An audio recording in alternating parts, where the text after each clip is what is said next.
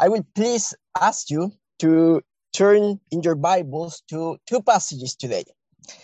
Malachi chapter 4, verses 5 and 6, and John chapter 1, verses 6 and 7.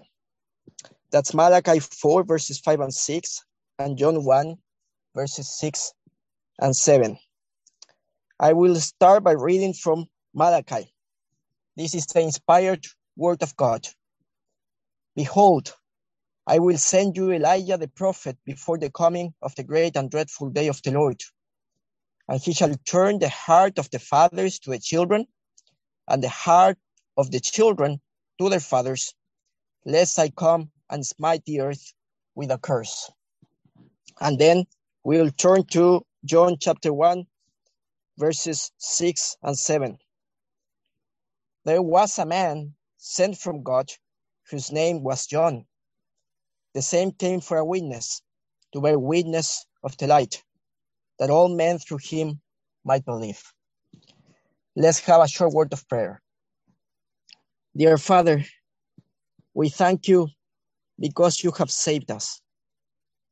Thank you for Jesus Christ and his precious blood that cleanses us from all sin. Thank you for the ministry of your Holy Spirit in our hearts. Now we come before you with your word before our eyes, asking you to help us. Lord, we acknowledge we are weak. We acknowledge we lack what it takes to properly understand your word. We need you to work in our hearts. Thank you for Jesus Christ and his work. And we pray in his name. Amen. So the texts that we have in front of us today are very important because they mark the end of the Old Testament and the beginning of the New Testament. They show us a wonderful promise and also its fulfillment. And we can certainly rejoice because the Lord was faithful to his covenant people. But this meditation will not be mainly about the words that we find in these passages. It will be mainly about the silence that we find in between. You see, when you and I read these words, it's very easy for us to forget that it was a really long time before Malachi's promise was fulfilled. We have just read both passages in less than a minute. We read Malachi's words and did not have to wait a single minute before we could read about John the Baptist's prophetic ministry in the wilderness, pointing to the arrival of the promised Messiah. Because of that, because we read promises and don't have to wait years before we can read about their fulfillment, we almost forget that there was a long time of waiting for God's people. I mean, you and I intellectually know that they had to wait. But there is a part of us that just doesn't quite grasp that concept. If you have a chance today, I will challenge you to try to read the whole book of Malachi in one sitting. You'll find that, in a sense, it's a very sad book because you have the Judeans and they have finally come back to Judah after the exile. But even then, the Lord had to reprove them because they had become corrupt, and formal. They didn't give their full hearts to the Lord. We read that the priests offered lame sacrifices.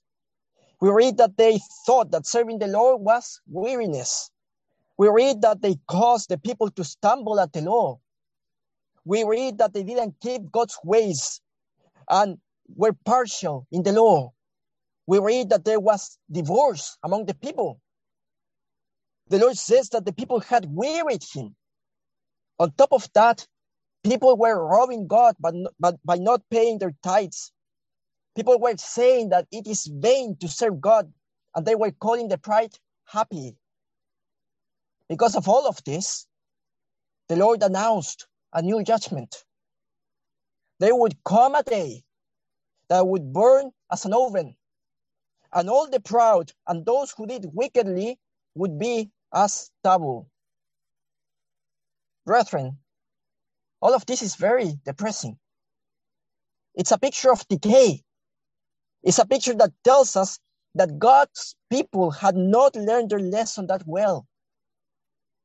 True, they, they were not engaged in full blown idolatry, but they were far from serving the Lord with a glad heart nonetheless. It is clear that there, were, there was a widespread state of coldness and dullness to the things of God among the people. There was religion, but such a religion as wearies the Lord. For many people, religion was just empty forms, about empty forms. And you start wondering, was this the promise that God had made to Ezekiel in Ezekiel 37? And ye shall know that I am the Lord when I have opened your graves, O my people, and brought you up out of your graves, and shall put my spirit in you, and ye shall live, and I shall place you in your own land. Was this a fulfillment? In this sense, the landscape of Malachi's prophecy is very grim. But on the other hand, Malachi's prophecy is full of hope. It tells us about the coming of the Lord. And the Lord would be preceded by a messenger, whom the prophet calls Elijah. Elijah would announce that the time had come when the Lord himself would purge the sons of Levi as gold and silver, that they may offer unto the Lord an offering in righteousness. The Lord would change their hearts. The offering of Judah and Jerusalem would again be pleasant unto God. He would be like a refiner's fire and like fuller's soap, judging the wicked and purifying his own people. He would be a witness against impenitent sinners. He would save his remnant, the ones who feared the Lord and spoke one to another, those who complained about the wickedness of the nation and trust in God by sheer grace. He would take them, he would make them his, he would turn them into his jewels and spare them as a man spares his son. God would do this by making the Son of Righteousness arise upon the faithful remnant with healing in his wings. That day, believers would tread down the wicked, and the wicked would be like ashes under their feet. That was the day that would be preceded by the coming of Elijah. That's the context where you find Malachi's promise that we just read. These people, remember the law of Moses, Cling to my inspired word while you wait for the coming of Elijah before the great and dreadful day of the Lord. Elijah would come and God would use him to transform the hearts of fathers so that they would be in harmony with their children and the children with their fathers. What a wonderful promise. There was hope. There was a brilliant future for God's people. And then what? What happened then, my brethren? If you only read your Bible, you won't know it all because there was silence for 400 years. Silence. That's a bitter word, isn't it? I am sure many of you have gone through seasons when the Lord seems to be silent. You wait for Him to fulfill His promises, but He doesn't seem to be doing it. Bitter seasons are they indeed. But I want you to consider something. If you have experienced what seems to be God's silence, I am sure that at worst, that has gone on for several years, maybe even decades. And that seems unbearable. But the Jewish people endured silence not for some years or decades, but for 400 years. We are talking about several generations here. A son could think of his father, his grandfather, his great grandfather, his great great grandfather, and he would find that they all had experienced the same silence that he was experiencing.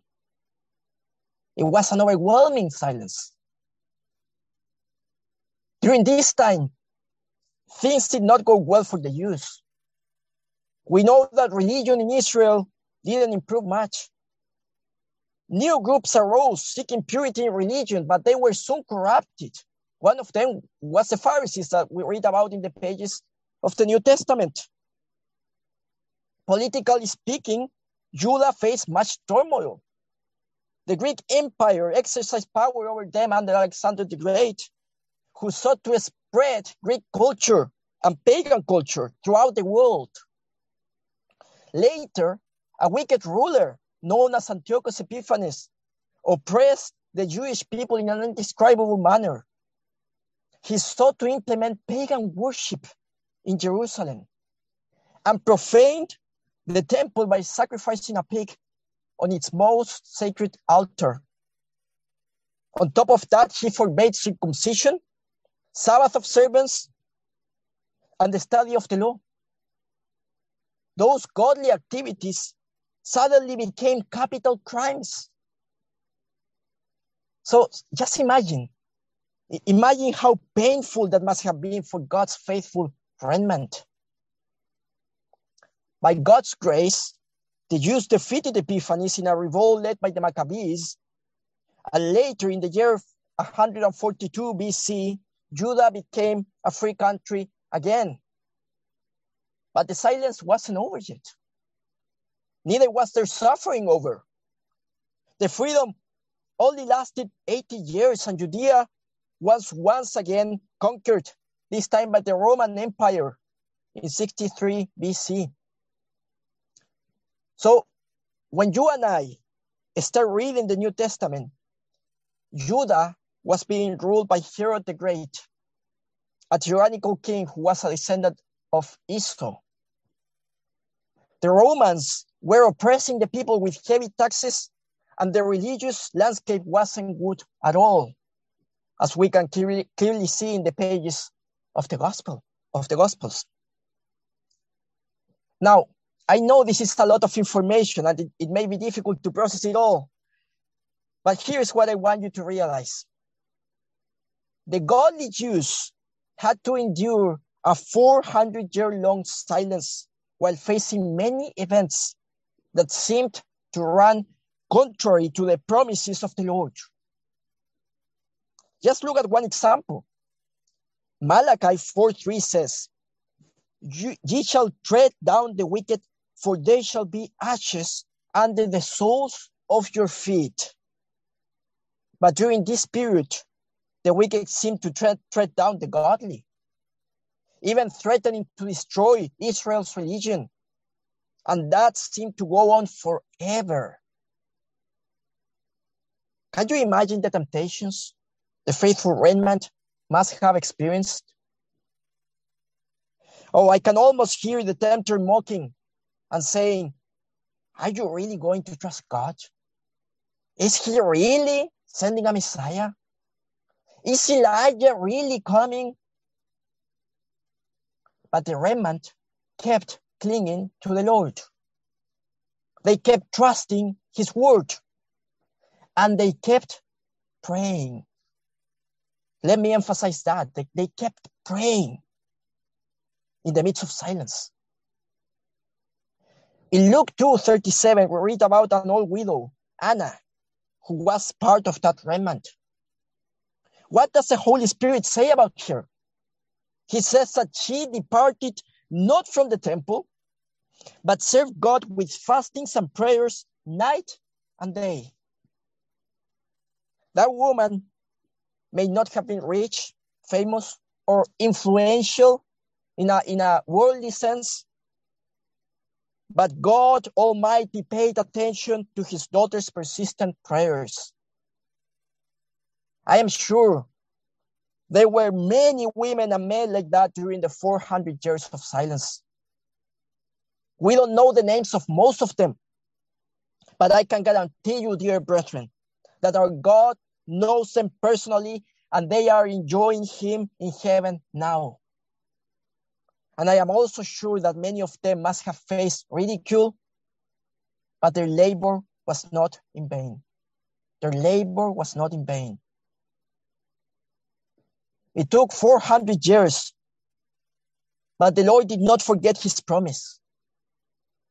As a matter of fact, in the midst of silence, he was preparing the stage to give his most powerful shout in the public ministry of Jesus Christ, the God man. who was preceded by John the Baptist. There is something I want to mention about John the Baptist. You know that he was given his name by an, an angel. His father was explicitly told to call him John. Have you ever wondered why? I hadn't noticed this before, but that name has a meaning. Do you know what John means? It means Jehovah is a gracious giver. What a name. God would prove that he is a gracious giver by sending his only begotten son into this world to live, die, and rise again for sinners. And his public ministry would be preceded by a, by, by a man called Jehovah is a gracious giver. So here's what I want you to get from all of this. Dear brethren, beloved in the Lord Jesus Christ, I know many of you are going through difficult seasons, times when the Lord seems to be silent. Some of you are facing sickness. Some of you are facing serious relational problems. Some of you are facing violent. Some of you are facing thoughts leading to despair. All of us are facing heartbreak as we see the world around us and even our own beings in desperate need of revival. And I trust that all of us have prayed about these things, but the Lord seems to remain silent. And that's when the devil comes in. Satan's telling us this just doesn't work. He's telling you and me to stop praying. He's telling us that the silence means that this is all in vain. I have been attacked like this, and I am sure many of you must have been attacked in similar ways. But my brother, my sister, just look at these texts. In the midst of silence, or Jehovah remains a gracious giver. He remains a gracious giver. In the midst of silence, he is preparing the way to shout in victory. And he will honor all his words, all his promises to you and me. My brethren, do you see? He's not leaving us. He will keep sanctifying us. One day he will destroy sin in us and take us to glory. One day he will come back in glory and majesty and will triumph over all his enemies. And all his saints will shout that he is indeed a gracious giver. If you are truly in Christ, you will be there. And in the meanwhile, he has given us great promises about his victory in this world. Look at what he says to his people in Isaiah 54 3. For thou shalt break forth on the right hand and on the left, and thy seed shall inherit the Gentiles and make the desolate cities to be inhabited. God will remain faithful. My brethren, God's silence is not final. Let's keep praying. We are not laboring in vain.